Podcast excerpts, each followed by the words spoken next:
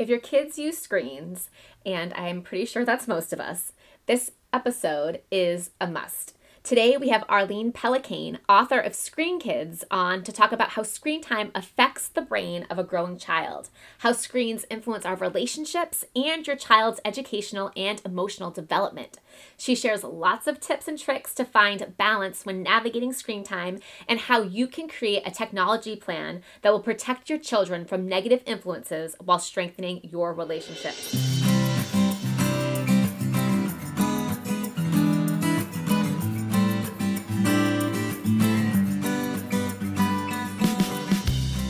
Hey, Mama, welcome to the Nourished Mom Podcast, where you're going to learn how to find balance between homeschooling, housework, and all the other things. God is calling your family to a life of peace and goodness, even on those days when you're trying to remember why you chose to homeschool, you just want a minute to yourself, and you're overwhelmed with a million things to do. If you're ready for simple routines, time management strategies, and biblical mindsets to transform your days from on balance to intentional, then you are in the right place. So set those kiddos up with some Legos, some independent work, or whatever is going to keep them engaged for the next 15 minutes while we dig into today's show.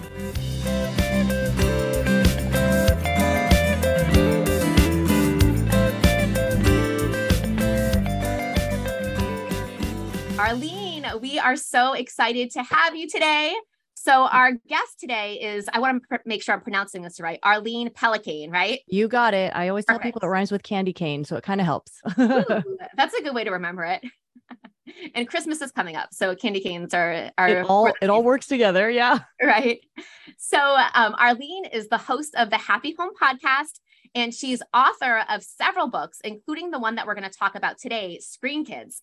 And Arlene has been featured on the Today Show, on Fox and Friends, the Wall Street Journal, and one of my favorites, Focus on the Family. So I think we have like a little, maybe, would you consider yourself like almost a celebrity?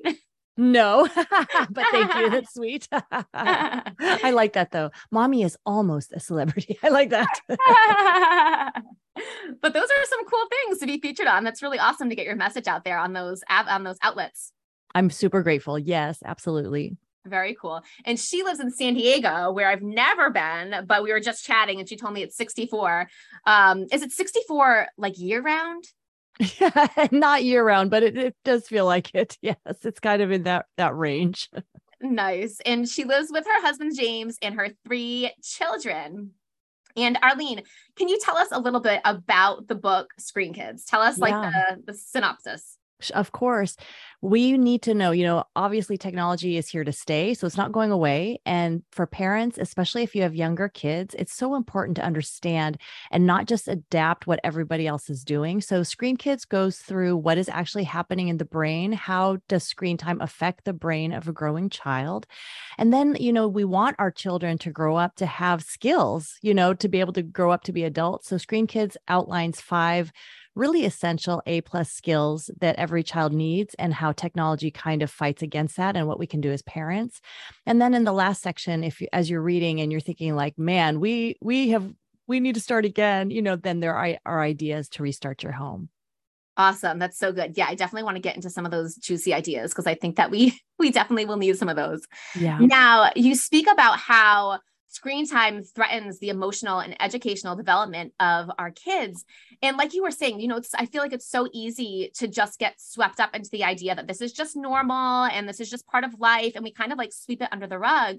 But can you talk to us about like what really is happening emotionally and educationally? What's as far as the development of our children? How are screens impacting that?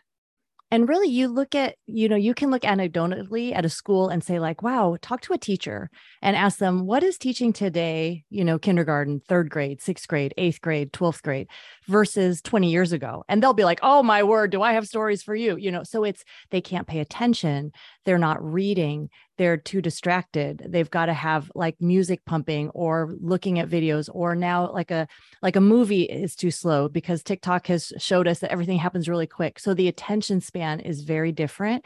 The ability to read is very different. So it's super important that in your home that you say wait a minute i need a strong reader so that they are able to what you know succeed in school but not only that but they're able you know reading is obviously such an important skill whether you're learning a new career whether you're learning how to be a better parent a, a better you know spouse you want to have a deeper spiritual life whatever it is like that reading is key like it's super important so you can see that these basic skills are really eroding. And then just think of the people skills, you know, that the child mm-hmm. of yesteryear used to be able to say please and thank you. They used to have common courtesy. They used to be able to shake your hand, look at you as an adult, and that was no problem. Mm-hmm. You know, mm-hmm. today kids are have really having a hard time doing that. And then what that means is, and it's super basic. So if we are missing it on these very basic skills, right? Like my child cannot look up and say, hello how are yeah. you? Like, I mean, this is not like super, super difficult. So we have to bring that back and say, why is it that a child who can have a conversation, who does, uh, you know, show courtesy, who does show empathy to others, why is that child so special?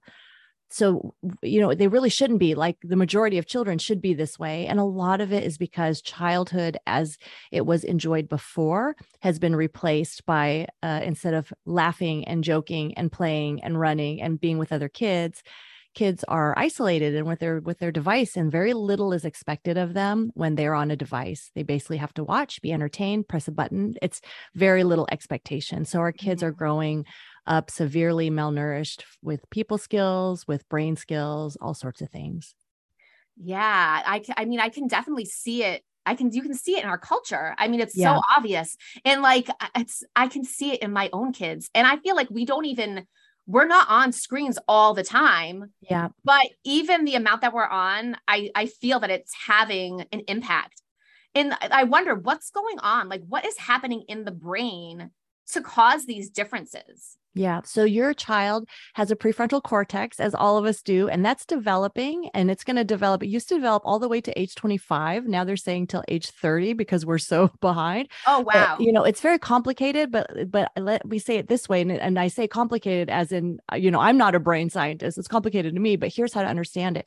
The prefrontal cortex is like an executive uh, assistant in the brain and it handles it regulates mood it helps you with emotion it helps you to dream it helps you to do scenarios like oh if i do you know if i set this on fire what might happen in my life? Okay so the prefrontal cortex that's responsible for that all that executive decision you know being able to have self-control realizing okay i've already been sitting here for six hours i probably should get up and use the bathroom. Mm-hmm. that is the executive um you know the prefrontal cortex.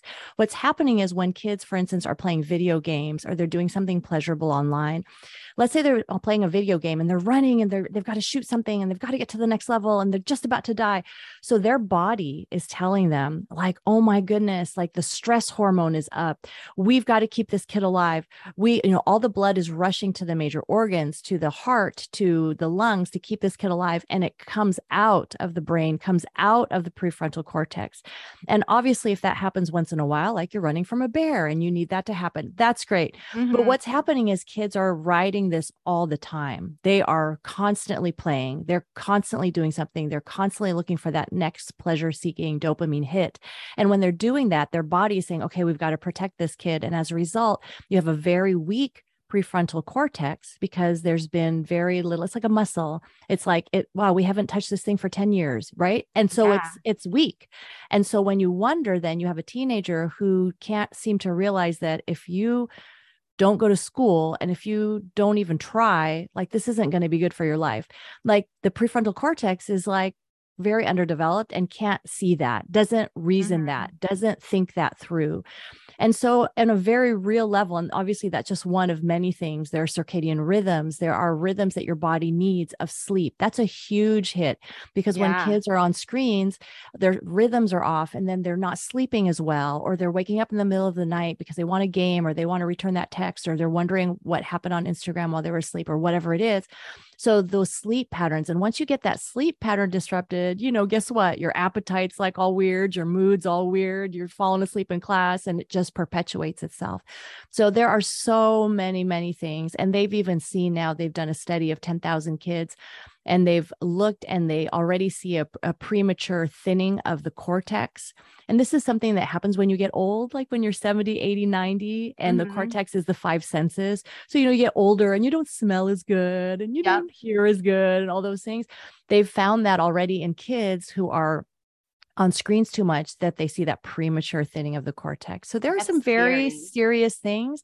And I think in a relational way, what you've got to also think is what is your child attaching to, you know? And it's super important, you know, from birth to age 10, especially that your child, like you, the age of your kids, that when they have a problem, they come to you, that mm-hmm. they're like, Mom, I need some help, instead of they're attaching to the device because the device is going to soothe them. The yes. device, that's a huge problem that now anytime the brain senses, oh, I'm happy I'm sad, I'm confused, I'm distressed, my answer is, oh, I'll go to my screen like i'm happy let me watch a funny video i'm sad mm-hmm. let me mm-hmm. watch some depressing video you know they they go to the screen they're attached to their screen instead of attached to a loving human being and that's why you see a lot that's one of the reasons you see a lot of the mental health problems that we do today so all these things you know when your kids are young in particular these are things that can be pretty easily avoided uh, by yeah. limiting screen time but it is a road less taken and then if your kids are older and you're listening you've got teenagers you've got older kids who are really already really in in the weeds, that this can be something that you can start to reclaim. It's never too late as long as your child is under your roof to make some positive changes. Right. Yeah. I mean, that is, I can see that, like, especially with my younger one, when he gets upset about something, a lot of times he'll automatically either ask for screens or for a treat. Right. You know, yeah, yeah right. Yeah. Oh my gosh. Well, we have to learn how to cope with our emotions, you know, in the real world, you yeah. know, and I don't want you to turn have to turn to those things you know but you can see that happening yes so what would you say what are some signs that our child might have too much screen time yeah, it's a great question. You can also go to my website, happyhomeuniversity.com, and there's a quiz you can take. Does my child have too much screen time? And that's also in the book Screen Kids. But a couple things, you know, think of a, a scale of casual, at risk, addicted. So a casual player will just, you know, play on the weekends, play for half an hour, be like, okay, that was great. And then go out and play soccer, go talk to their friends, and it's over. It's done. And they never talk about it. So it's casual. So if that's what's happening with your child and screens, you know, whether it's YouTube or whether it's social media or whether, you know, it's video games, and they can just do it for half an hour on a Saturday and then never think about it until the next Saturday. And in fact, if they miss the next Saturday, it's not even a big deal. It has no ripple effect on their life. Mm-hmm. Then you know, mm-hmm. okay, I just have a casual user and this kid is okay. Like green light, we're good.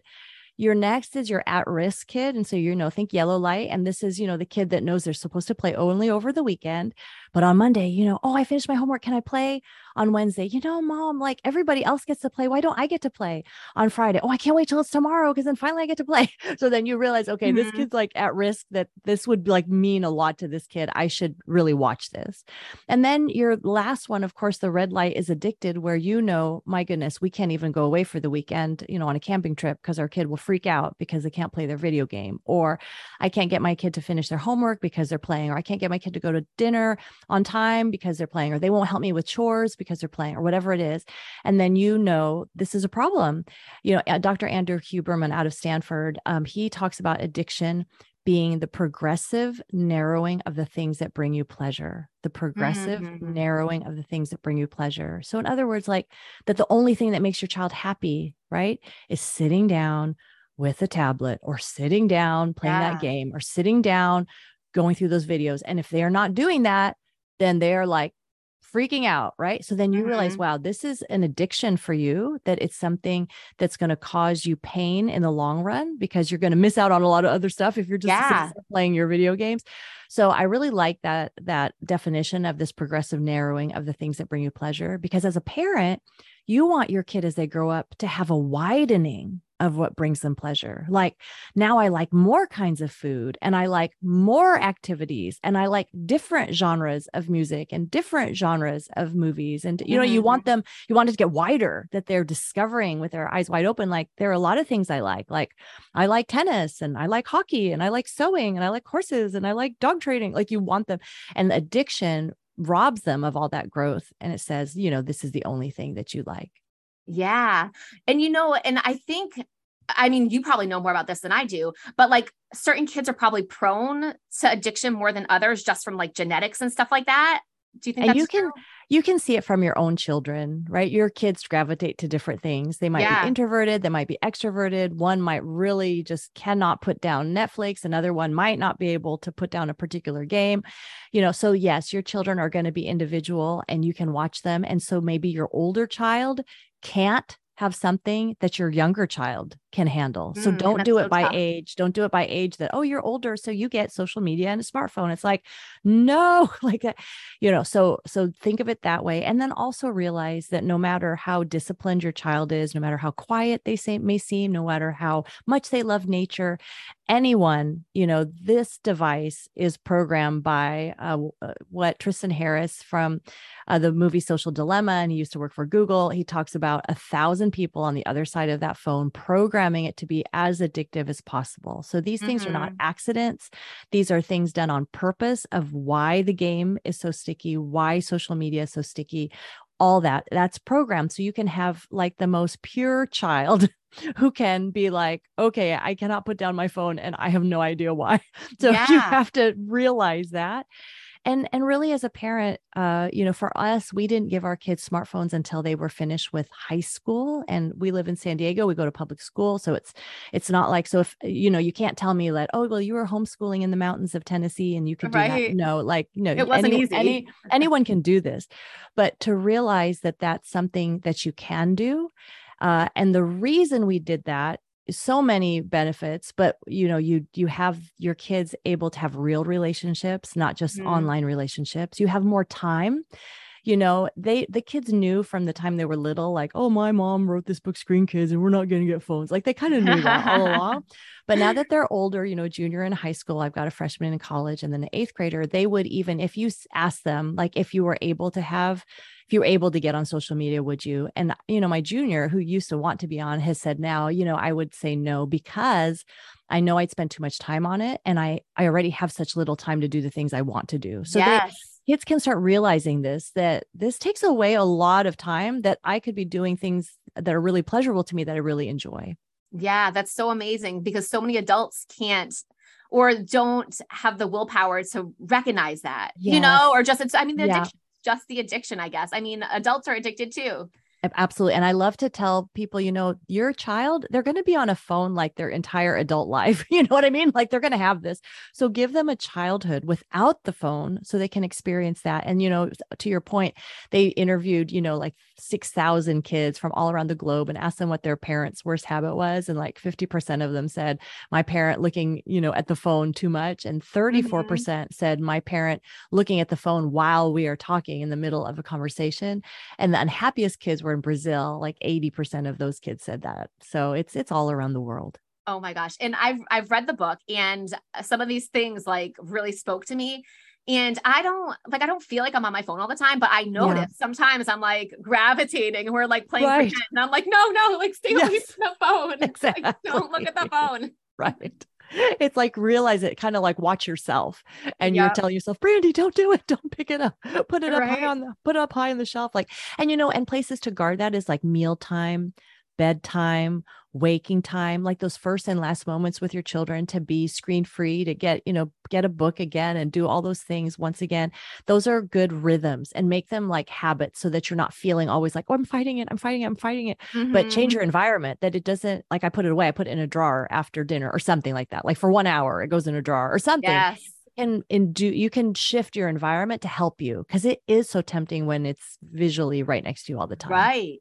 I love that you said make it a habit because that's like what, what I mostly talk about um on my show is habits and routines. And it just like you were saying, it makes it so much easier if we can create that habit like an hour before bedtime, like we have Yeah. no screens or whatever the habit is that you need to create, but it's just going to make it easier to stick with it. Absolutely. So you mentioned something this um you mentioned digital veg- vegetables versus Yeah. Digital candy, which I loved. Can you Yeah. explain what you mean by that? Yeah, just like there's, you know, we understand this in the real world with food. You know, your kids aren't being like, "Oh, please, I just need more cauliflower. I need more carrots." You know, if I could I only have more broccoli. You know, no one is asking for that. They obviously they're going to ask for candy, candy, candy all day long. Mhm. especially through this holiday season, right? So a lot of candy. So we get that and we understand that a little bit of candy is okay, but that a child who is eating candy at breakfast, lunch, and dinner, and then after dinner, that's that child is going to grow up to be very sick like that might work for a few years but then you're going to have lots of ramifications of that. Mm-hmm. and it's mm-hmm. the same way in the digital world that there are digital vegetables and this is why we as adults are like okay let's get the ipad let's get the phone. Because could right. your child learn math? Uh, yes they could. Could they learn a different language? Sure they could. Could your older child learn how to change the oil in the car? Yes they could. So there's these vegetables that are actually helpful. They could skype grandma they could facetime family members like this is amazing like that's awesome they could tour a museum in france like you know they could do all these things. But of course if you say to your child today, "Oh, show mommy what you're doing," you know, no one's no one's touring the museum in France. Like right. that's not what it's used for. So We're the vegetables, yeah, yeah, exactly, do it. So the vegetables are things that that your kids are never getting in trouble over. You're never finding them at three o'clock in the morning, you know, doing their mm-hmm. calculus in their room. So that's a vegetable, and of course the candy. That's all the fun stuff. And some of the candy is just sweet. It's just like this little cute can- cat video, and it's not a problem. But of course, you can go all the way down the spectrum of being like okay, this candy could be like something really with this body image that is really unattainable that your kid thinks that they have to have or maybe it's you know way over sexualized for a child. You know there's a lot mm-hmm. of dangerous candy out there. Yes. so on the other hand there's all this dangerous stuff. So even as your kid is young you can start talking in this language like okay we're going to watch this cartoon. This is digital candy. You can have half an hour of it but then after that it's over because we just have a little bit of candy every day.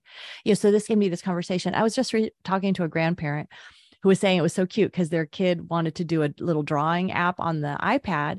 And the grandchild asked, um, Is this digital vegetable or digital candy? Because they've been familiar with my book. Mm-hmm. So it was so mm-hmm. cute that even a kid, some young child, just a few years old, can start understanding like, okay, some of this is vegetables that it's going to help build me up and make me healthier, but some of it is candy and it's just kind of wasting my time and just kind of something fun. And it's okay for me to have a little of that, but I don't want that all the time. And guess what? I mean, for us, it works too. Like when we're on the computer mm-hmm. and we're mm-hmm. supposed to be doing our work, which is our vegetables. But what do we do? We venture out, we look at things, we have a little candy. And yeah. it's the same conversation we have to have with ourselves is okay, wait, I've had enough of that today and I really need to just stick with what I need to do. So it's something that translates I think to any age and it it really will help your child be healthier if they can start identifying is this candy or is this vegetables. Yes, I I totally love that because I have a background in nutrition. Yeah. And so we're always talking about that kind of stuff at the house. Yeah, so, so it fits so well. well. Yeah. Yeah. Very cool. So you talk about the A plus social skills. So can you tell us a little bit about those? Yeah. So you know how we're always as parents, we're like, oh, you got to get good grades. Good grades are going to give you success in life. And yes, good grades are helpful. But if your child has these A plus skills, they'll be way more successful. Just just think. So if your kids grow up to be affectionate, they know how to give and receive love. They're appreciative. They're people who go through life with gratitude, like, thank you. Like, this is a beautiful mm-hmm. day, instead of like, oh, I needed that yesterday and like I want the, you know, shiniest new phone tomorrow, you know, tomorrow, you know, whatever. Anger management, they are angry but they know how to manage their anger well and they know they can tell the difference if there is real justified anger or if they're just throwing a fit because they didn't get what they wanted. So anger right. management uh, the A plus skill of apology that your child knows how to say, I'm sorry. They know how to own their mistakes mm-hmm. and build a bridge to repair that relationship that was maybe damaged by what they did versus, oh, well, it's not my fault. I'm certainly a victim because if you wouldn't have done that, I wouldn't have done this. You know, that's kind of like how our culture is. It's like, yeah. sorry, not sorry. Like you're the one that did it to me. So that doesn't work well in relationships when you cannot admit, like, man, what I said was totally out of line and I'm really sorry. So to teach kids how to do that. And the last A plus skill is attention. You know, can your child sit through class and listen to the teacher?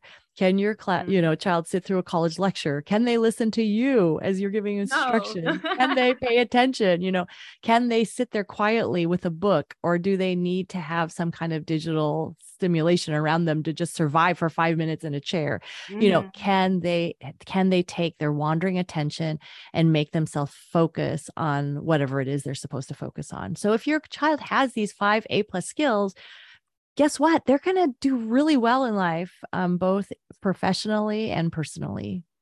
Nice. Let's talk about affection for a minute. I feel like yeah. um, I know that screens definitely can threaten this. In what way do you Yeah. see the screens threatening this social skill? Yeah. So affection. So such a good question. So my this book, Screen Kids, is co-authored with Dr. Gary Chapman, who wrote a very famous books. book called The Five Love Languages, and it's how we give and receive love. So for instance, if you have a child who's always hugging you, who's always sitting next to you, who like, you know, is eh, likes it when you when you put your hand on their shoulder, et cetera. So they feel love through physical affection, through touch. And so if you have these screens, let's say you used to put the child on your lap and read a book at night. But you know, this is child number 3 and there is a lot to do. So child number 3 is now, you know, sitting with a tablet and they're reading. And this is not meant to shame you, so please don't feel like, "Oh my word, I Mhm. feel too, you know." But this is just the reality of it. So now they're with this screen and they're missing that physical touch. You know, most kids when they're playing video games or watching TV, we're like, we're out of there. Like this is our time to get stuff done. We're not Right. sitting next to them like, "Oh, you you did so good. Good job." You know, Mhm. so they're missing out on that physical touch. Maybe they love words. They love to hear you say, Oh, I saw what you drew and that was so creative. Or I saw how you shared your bicycle with that other boy. That was really kind. You know, so they thrive off those words. Well, guess what? When there's screens, when we're looking at our phones, when they're looking at their devices, there's no words because one, we didn't notice whatever it is that you did to tell you Yep. about.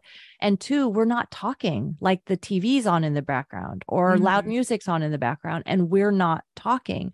And so uh, kids can can miss out and so their love tanks are not full because technology has kind of taken away that time that would have been spent talking or hugging or sitting on a lap, et cetera. And then obviously that that love tank is filled as they get older if it's through technology, then it becomes very dangerous because there's a lot at stake that they really care. What are people saying about me on social media? Yeah. And it's really wrapped up in that. And the affection is coming from that. I mean, that's how girls will be groomed by pedophiles because they're the ones giving that affection. So, a way to guard yourself and your children from these terrible things is you be that source of affection, that dad, that mom, be the source of that affection in that child's life so they know they're not coming into their teenage years with a deficit, but they're coming with their love tank full. And a lot of that has to do with us as parents putting down our devices. I'm not saying you have to spend like five hours every night with your child looking them in the eye, right? That's that's not the real world. but but you do spend 10 minutes uninter- uninterrupted finding out about their day or you do spend 15 minutes like shooting hoops outside or you do spend you know a mealtime uh, hopefully you know five at least five times a week a mealtime where there's no interruptions and you're just there for each other that's really really important to show Yeah. affection Mhm. I know, like every once in a while, our phones will creep to the dinner table. I'm looking at my husband. I'm like, whoa, whoa, whoa. And he's like, uh, you know, I'll say, like, what are you doing? on your phone?" Exactly. Like, you were on your phone yesterday. I'm like, we need to make a rule. No, right I don't care who texts us during dinner. We don't answer it. exactly exactly that's right Yeah. Um, you mentioned on when you were talking about appreciation in the book, um, something called gratitude curriculum, which sparked my attention um, because we homeschool and most of my audience homeschools. So you mentioned the word curriculum, and I'm like, what? yeah yeah but talk to me about the gratitude curriculum because I thought that that sounded really interesting and like a great idea. Yeah. So the I I think uh, I'm thinking more about gratitude muscle, but I'm not sure if that's the same thing that you're talking about. But basically, things that you can do around the house. Think of gratitude as a muscle. That it's something that your child has to exercise, and like all of us, and with curriculum, that doesn't happen automatically. Like sometimes we've got to do that with them. We have to be the Mhm. ones that help them with them. So things like writing out a thank you note. Things like, hey you know, let's think about someone this week that did something special for us. And why don't we write them a note? And that be something that, you know, all of your children do at all their different levels of the ability that they're able to do to write. Um, you know, a scavenger hunt throughout the house. Let's go through the, everyone gets a room of the house and let's go through and everybody write down what do you see in that room that you're really thankful for? And you come together and you do that. Um, hot potato, where you pass a, an object like a hot potato. And when you have it, you have to say something new that you're thankful for. Uh, eating rice for a few days only and, and realizing that a lot of the world, this is how they eat. So whatever mama serves you, you better say thank you because it's Right. better than having rice every night. So just thinking through like, what are ways that we can show gratitude, not only at Thanksgiving, but all year round. And of course, insisting part of that curriculum is always please and thank you all the way through. Mm-hmm. And when my daughter was young, she would, uh, two years old, milk, milk, like a tyrant, milk. and, no, no, no, milk, please, milk, please. Like teach your kids. And even when they're teenagers and they need to be corrected, like teach them. Like that's that's not how to communicate. This is how to communicate. Yes, yes. That happens in our house all the time. I'm like, I'm sorry, what, what did you say? Were you yeah, exactly. for something? I'm like, is that was that you asking me for something? right. I didn't hear you. Yes. Uh, yes. Um, one of the other social skills, the anger management. In the book, it talks about how there was this, oh my gosh, this YouTube video where I think they said it was like Jimmy Kimmel live. Yeah, they had the right, parents, right. like turn off Fortnite while the kids weren't like they weren't warned that they, they were going to turn right. it off. And then the kids like lost it. And I'm just thinking about this, like, oh my gosh, who would do that? Because I know that even when we give a warning, even when we're like, okay, five minutes, like, I don't know, my kids can get really angry when it's time to get off the games. Yeah. Like, what are some ways that we can deal with that? Yeah. And you know, and and this is part of it too. If you find that there is maybe a certain game that your kids get seem to be more angry with, then it is not a crazy thing. It's kind of like, would it would it be crazy to think that maybe they shouldn't play that game? You know, right. and I know, and I know many of us are like, well, yeah, that'd be crazy because then that's going to even make it worse. but but to realize that that's not a that's kind of our job as parents to real to say like that you don't act very well when you mm-hmm. play that, mm-hmm. whether it's that particular game whether you know it's it's games in general i mean you can honestly you know i have a, a nurse friend melanie hempany who's with screen strong and she has a lot of of uh, things that she talks about that it it is difficult for kids to do it in moderation you know for yeah. them to be able to have just a little it, it makes them want to do it more and so it yep. might be like a total reset of you know what let's do two weeks and not game and let's just see if your attitude improves and yeah. and as and for your kids too they're also discovering it's kind of like they're becoming more self-aware of like oh wow i really am calmer when i don't play that game. And even if they don't admit it they they will realize it especially you know as they get older. So that is an option for you to say okay you're awfully mad when you do this so i think this isn't good for you so we're not going to do this anymore. And it's almost like if you say yeah you know that's too hard like i'm just going to let him play it because if i take it away that's going to be like world war three and that's going to be too hard yeah. then you you are choosing that set of it's like door number one you know it's hard now to mm-hmm. make them mm-hmm. stop but later it's going to be better or door two like i'm just going to let you play because I, I don't want to risk it but then you do get everything that's attached to that door yeah and and and so i think it is sometimes a really honest assessment of wait a minute they seem to not be able to handle this you know, because that bad anger, it's like they're so mad at you for stopping, but there's no wrongdoing. It's like, you know, you really have to come to dinner, son. Like you really do have to do a little bit of homework now, son. You, you yeah. really have, you really have uh, baseball practice right now. So we, you know, so it's not like, not like you're doing these terrible things to him. And so you can also have that child uh, give him a three by five card and say, I am angry because, and have them fill that out and maybe that just helps them understand like okay i'm angry because and maybe that helps them see especially for older kids uh, you know, for younger kids, they're not going to see this. So you're just going to have to do it. But for older kids, they could see that, okay, wait, I'm super angry because, man, maybe I am addicted to this game, you yeah. know, and they can kind of start seeing that. Mm. I think with older kids, uh, giving them tool like ha- watching things like the social dilemma the documentary and giving them tools uh, to see that wait a minute maybe i'm being manipulated. A lot of kids don't want that. They don't want to be manipulated and it'll help them be have them you know more self-control and get on the same page with their parents. Yeah because they're aware of what's actually happening you know those yeah. thousands of people behind the screen like you talked about programming yeah. be addicting. Yep I love that idea about the the index card. I was also thinking because this ha- this has been going on like we've gone through like we won't play games for a month and then yeah. we and then we come back in it's still the same thing and I'll tell the kids yeah. like, you're so angry when you turn it off. And then the next time when we go to play, I'm like, now listen, if you can't control your emotions when we get off, then we can't play next time. And they're always right. in such denial. They're like, yeah. we didn't get angry last time. So I'm thinking about like having them have like a, an emotional chart that we keep. Yep and yes. like keeping track of it like do you feel angry when you get off? So they can see like actually i am angry most times or you know maybe maybe something will change and they won't be i don't know yeah, I think of two things. Um, David Thomas, he's a counselor. Um, I've had him on my podcast before, and on my podcast, he has a link to a free chart that has all the different faces. It's really good. So that anyway, Happy Home Podcast, David Thomas. Oh, cool. But um, so that's in terms of the chart. And then, oh, what was the other thing I was thinking? The chart. And then they was so angry. Oh, I can't remember. But, anyways, the chart would be very helpful. Yeah. Yeah. Oh, I'll have to grab that because I've been thinking that for a while and I think that I need it. oh, I know what I was thinking. Even if, like, maybe not you, but like, like, like if somehow you, the kids didn't know you were videotaping them. And then, you know, mm-hmm. whether it's like you put out your phone and, or you do it, I don't know. But, you know, if they could see themselves later, be like, oh, yeah, there's no denying I'm really angry right there. yes. I know that would, I think that would be because they probably don't realize it. I mean, think of it like when you lose your cool if someone videotapes right. right. right? And then you watched it, I'd be like, oh yeah, yeah. right. You know, exactly. I feel like that would be super effective. Totally. Now, one of the other skills you talk about is attention. And I think, you know, lately, especially, I've been talking to so many moms, um, you know, that are dealing with their kids not being able to sit still when they're trying yeah. to teach them something. So, how do screens affect the attention span? Yeah. So think of Mr. Rogers. Seriously. So I don't know if you, if you're all of your listeners know who Mr. Rogers are, but think of Mr. So, right? Think of Mr. Rogers, and you know it's one man, it's one camera. He's talking very calmly. There's no camera moves, no new characters for a little bit. Like he's just talking. And children of all ages were able to sit in rapt attention to Mr. Rogers for years. You know, like we mm-hmm. did this.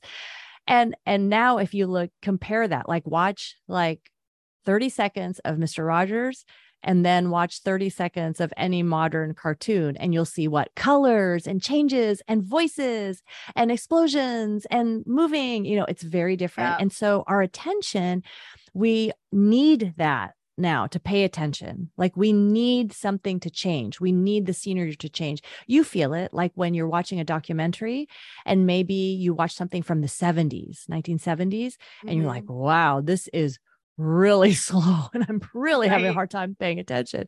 And so we have been trained and our kids have been trained use of color, use of change, use of sound, all those things always changing so that it, it's constantly hooking us, hooking us, hooking us.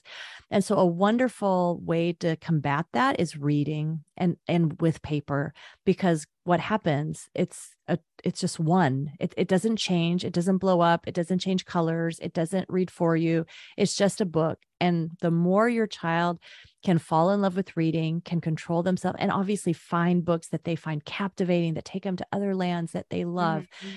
that act of reading will really help them to pay attention because all the screen stuff is teaching them like oh if you find this boring just jump off right? Yeah. like if you're watching a show and this is boring to you just jump off and get to another show. If you're uh, playing a game and you don't and that's why the gaming people are always like figuring out oh they jumped out at that part. So oh that part must be boring. We got to juice that up. So they're oh, always looking yes. at like how can we juice this up? So for you to realize okay if they're on that medium all the time then when they go into the classroom they're like okay it's been three minutes. My teacher is very boring and i'm out you know? So, yeah. so we have to help them be able to you know withstand that and i think reading is a really good solution. Quiet. Guess what? If you're if it's just quiet your kids brains they get to start filing you know the filing system starts going to effect and they file their memories and they start learning and they reflect on what's happened. So all that quiet even the quiet that we used to have from walking from point a to point b and we used to like kind of process like oh that conversation it didn't go really well let me think about that you know we used to yeah. think about things like that now what do we do we look at our phones we listen to stuff and so we're all of us are missing like that processing so i think just more quiet when your child says i'm bored mama like great like wonderful find uh, something yeah. else to do without a screen that's great and and they will so those words i'm bored that's like magic it's okay you know, we used to always tell our kids, you know, don't come up to us and tell us you're bored because if you are, then we'll just give you chores around the house. So you'd much rather, right? you'd much rather do what you want to do than our chores. So just find something to do, please. So all those things, um, reading in particular would really help kids. Nice. Good. I love reading. I'm, I'm uh, Ben. I, my older son really loves reading, and you know what? My my seven year old, he's just starting to learn how to read, yeah. and he's a self proclaimed. He says, "I don't like reading," And I'm like, uh oh. I'm like, I wouldn't put yourself in that box quite yet. I'm Exactly. like, we read every night before bed and you love Yeah. it. So I'm like, don't Yeah. put yourself in that box. Yep. You know, Yes. let's just keep, we'll keep reading. Yeah, exactly. And he's going to catch it. Like it might happen later, but he will get, he'll get it. Yeah. nice. You ask a really triggering question in the book. In the book, it says, Is technology bringing your family closer together or is it driving you further apart? And I think for many families, it's not something that actually brings us closer together. Yeah. And I think that, you know, you mentioned time is too precious to waste watching YouTube. Yeah. And I totally agree. I, I just think that God has so much more for our families. And this is just a tactic of the enemy to pull families further apart. Yeah. But what steps can we take if technology is driving us apart? Yeah. I think to realize that, acknowledge it that, okay, we got this device because they told us we'd be able to stay in communication with each other, or they told us we'd Mhm. like watch TV together and bond over things, you know.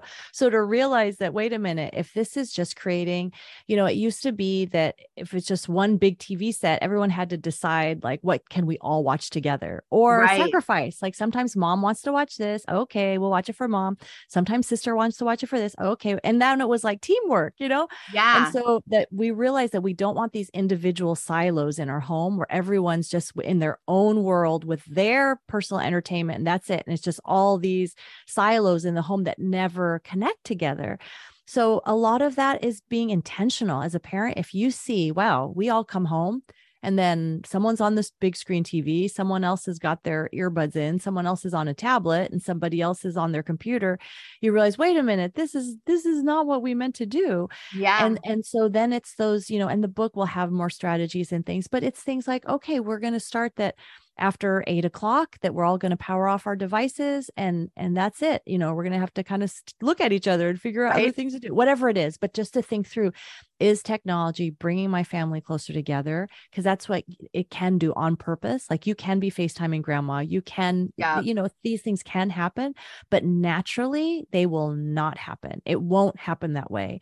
And so it's like it- it's like the river is flowing one direction and you're trying to go the opposite direction with your tech and it's it's Mhm. hard you know so uh, uh barna research they did this this study of just the influence of technology so they looked at typical 15 to 23 year olds per year and they said that the big block was it's a little harder to visualize but just pretend so 2800 hours over the course of one year of entertainment so digital candy right Mhm. 2800 hours compared to wow.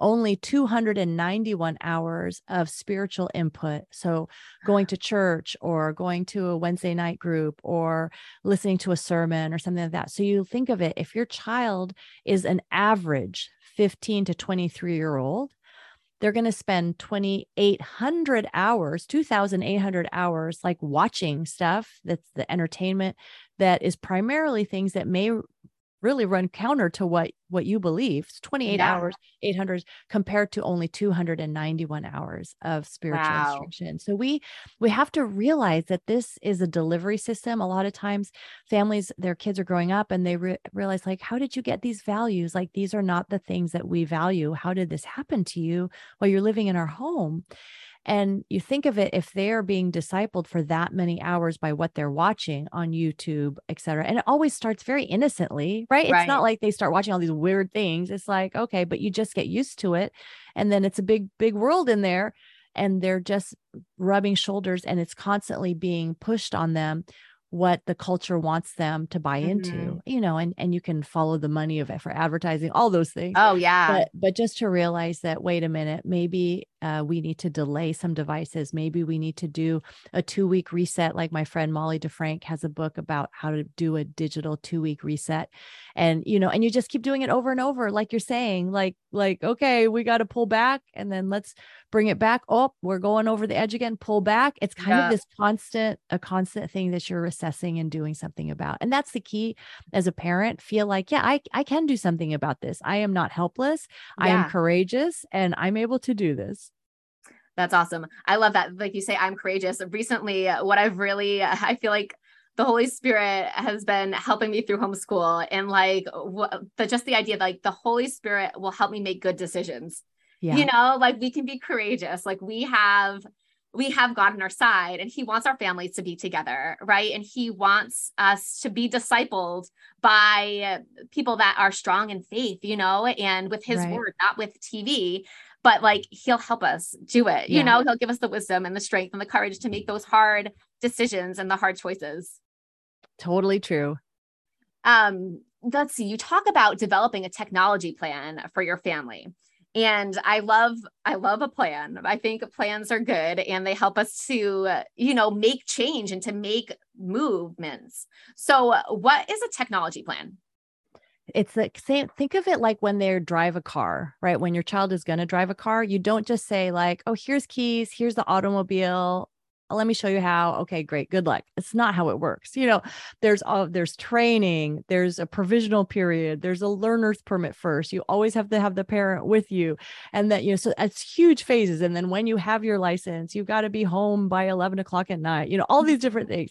So it really it, it it's a good template for when you think of technology, whether you're giving a tablet, whether you're allowing a video game, whether you're giving a smartphone, is to think of your to yourself, I'm not just going to give it and be like, okay, buddy, here it is. Yay, be good. Right. You know, kind of talk through it and like, okay, we're going to start with a dumb phone before we start with a smartphone. We're going to start with something like the Gabb wireless phone, um, which I like, which just texts and calls and has GPS and has music, but that's it. Like you can't go online, etc. And so th- this kind of having a plan first as a parent to have the plan of this is how we're going to introduce this technology.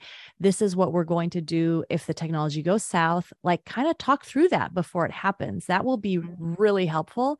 And then when your child gets the device, you know, whether it's a something that they sign an agreement that, you know, my parent, you know, and obviously you're going to cater this to your own home, but like, hey, we're going to try this maybe for a month provisional period to see how this works. If this doesn't work, then it will be taken away, etc. Um, and I love also, I, have referenced Melanie Hempe before, the nurse, and she also says, remember, you do contracts with business partners, you know, like with adults, full adults who understand. Kids don't understand contracts. You know, they'll break the contract. So, so for us as parents to realize that that we have to be more active, right? It's not right. just, oh, they signed the contract, everything's okay. Right. What do you mean you signed it? Why aren't yeah, you doing it? why aren't you doing this? So keep that in mind when you are signing contracts but but having those talks of this is what we're expecting. This is how we're going to support you and this is what will happen if we see that it's not positive in your life you know all those mm-hmm. things and i'm a firm believer that like an elementary school child or a middle school child is not able to to handle like the the thing of a smartphone because it's just so much weight on the bar for them to have to manage yeah. I mean, there's access to so much on there. There's access to so much. And to real and to think that they're going to be able to just stay away from that is is, you know, it's unreasonable to the to put that burden on our child. Mm-hmm. I love the idea of a contract because I feel like I almost need it. Like these, this is these are the rules, right. these are the boundaries. I'm gonna refer back to it so I remember what they are so I can stick with it, you know? And, and like that's a able- and that's a super clever thing to do is to be like, this is mom's contract, this is your contract, and keep each other accountable. It's actually pretty funny because then your teenager could be like, Yeah, mom, you're the one who is on Instagram while I'm trying to talk to you, you know, and it gives yeah. you guys then license to talk into each other's life. I actually really like that. Yeah. Oh, I love that. Very cool. All right, as we wrap up, is there anything else that you uh, want to share with the audience or you feel like you wanted to touch upon? I want to just touch on that, what you had said about the Holy Spirit being with you, for you just to realize sometimes you can feel like, oh my goodness, it's like a losing battle. Like we're, everybody else is doing these things. How are we going to do this? And I always love to say, you know, I would still rather parent now versus like be Daniel's father, mother, you know, and, and, have him thrown in the lion's den or Shadrach, Meshach, and Abednego, and they're thrown right. in the fire. Like I was know, just hard, reading that today. Hard, yeah, hard times have been have been wrought by young people. You know, they were teenagers when when they were thrown into the lion's den, or not the lion's mm-hmm. den, into mm-hmm. the fiery furnace. And so, just to realize that this is not new. Like being different is not new.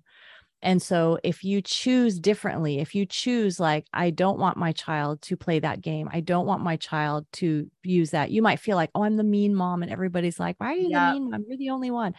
And for you to realize you are not the only one, you are talking to us and we are with you and you're you're not the only one. And so find people, like-minded people around you who will support you in this and really realize yes the stakes are super high. This is your children their their hearts their minds their souls is high. So so you almost can't be over serious about it. I think people are not serious enough. So yeah. you can it's okay to be like no no that screen is not going to take away my child. I'm gonna i'm the one paying for that screen. So i mean how ironic is that?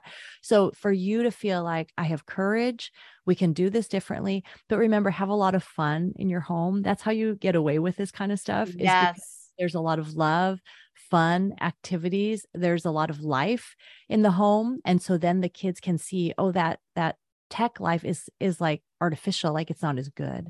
So give them you know so create that happy fun home that that really can rival that screen time and and beat it for sure.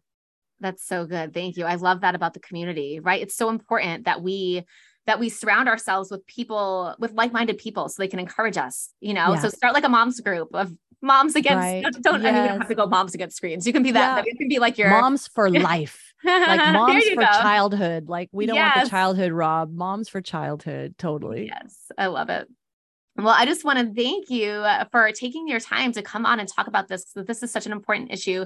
And I know it's something that so many moms struggle with. And I want to say, especially homeschool moms, uh, because we're home a lot. So if yeah. you have those kids that are kind of like in the yellow zone, they're always going to be asking because it's, you know, it's available yes. in the home. So it's something that I know that we struggle with too.